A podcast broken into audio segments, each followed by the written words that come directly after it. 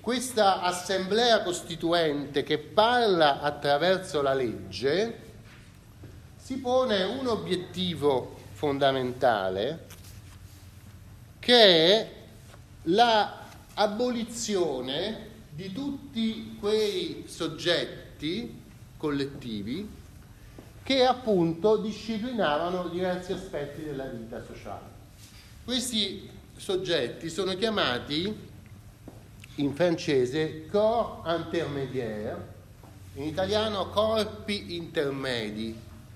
E a, a, questo, a questa definizione corpi intermedi è stata proprio coniata alla rivoluzione francese. No? Intermedi fra cosa?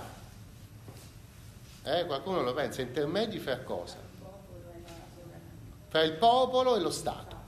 Ecco, eh, adesso la parola Stato assume un significato direi nuovo, perché lo Stato significa la persona giuridica che rappresenta tutta la nazione e che ordina per mezzo della legge e poi, come vedremo subito, amministra per mezzo del governo e giudica per mezzo della magistratura no?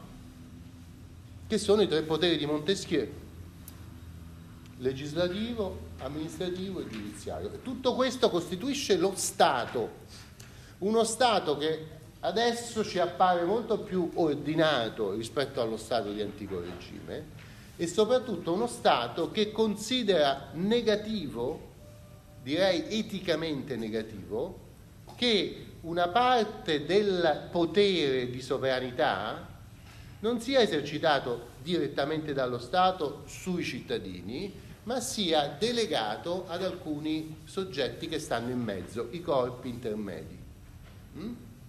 Quali sono questi soggetti che stanno in mezzo? Ovviamente sono tutti i concessionari di sovranità che avevano ereditato dalla struttura medievale, in gran parte una struttura che richiama la struttura della Chiesa, come struttura istituzionale, avevano ereditato questa idea che alcuni poteri sovrani possono essere delegati, per esempio a un nobile, il quale deve gestire in nome del re determinati poteri, può per esempio prelevare delle tasse, no?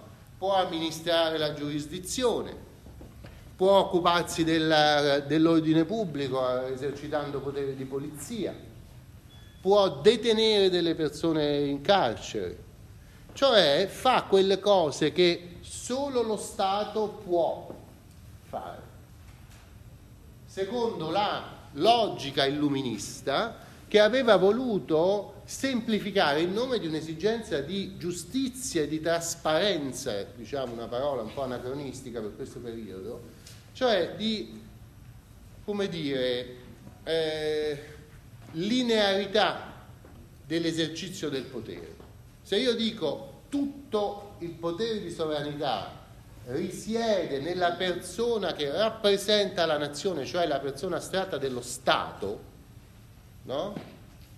Allora io so chi è responsabile, no? Mentre se questo potere è stato delegato a tanti corpi intermedi, che possono essere anche chiamati le corporazioni, eh?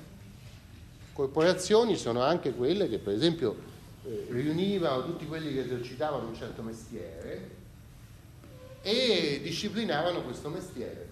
Quindi eh, a Parigi, prima del 1789, eh, se uno voleva andare all'osteria doveva sottostare alle regole che gli osti avevano stabilito per eh, il tipo di vino che andava offerto, i prezzi, no?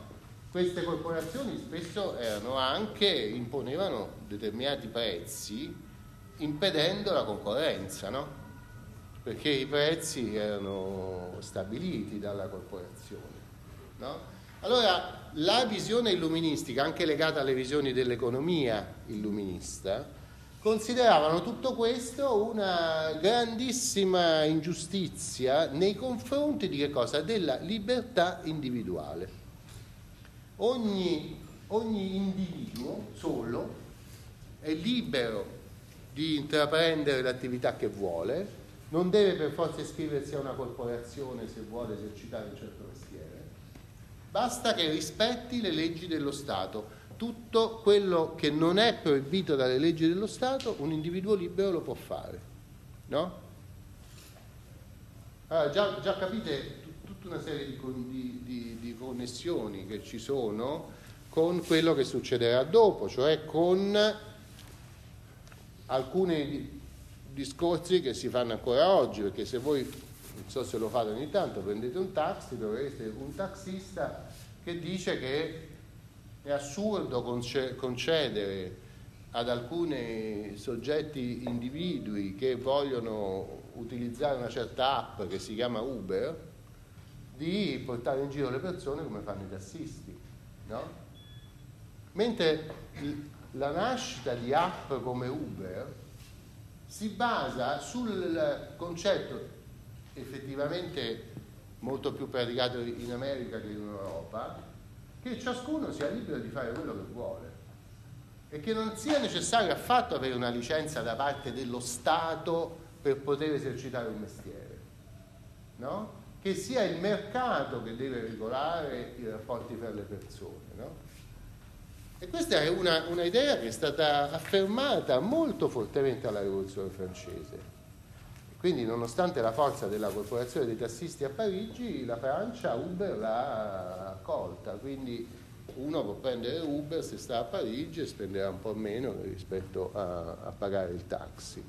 Invece a Roma no, perché evidentemente c'è una forte resistenza in Italia di certi principi che la rivoluzione francese ha affermato molto decisamente e che invece la restaurazione ha contrastato molto decisamente. Per questo vi dico venite la prossima settimana, perché la prossima settimana ci sarà il, la reazione a queste eh, novità eh, liberali che sono introdotte con la rivoluzione francese.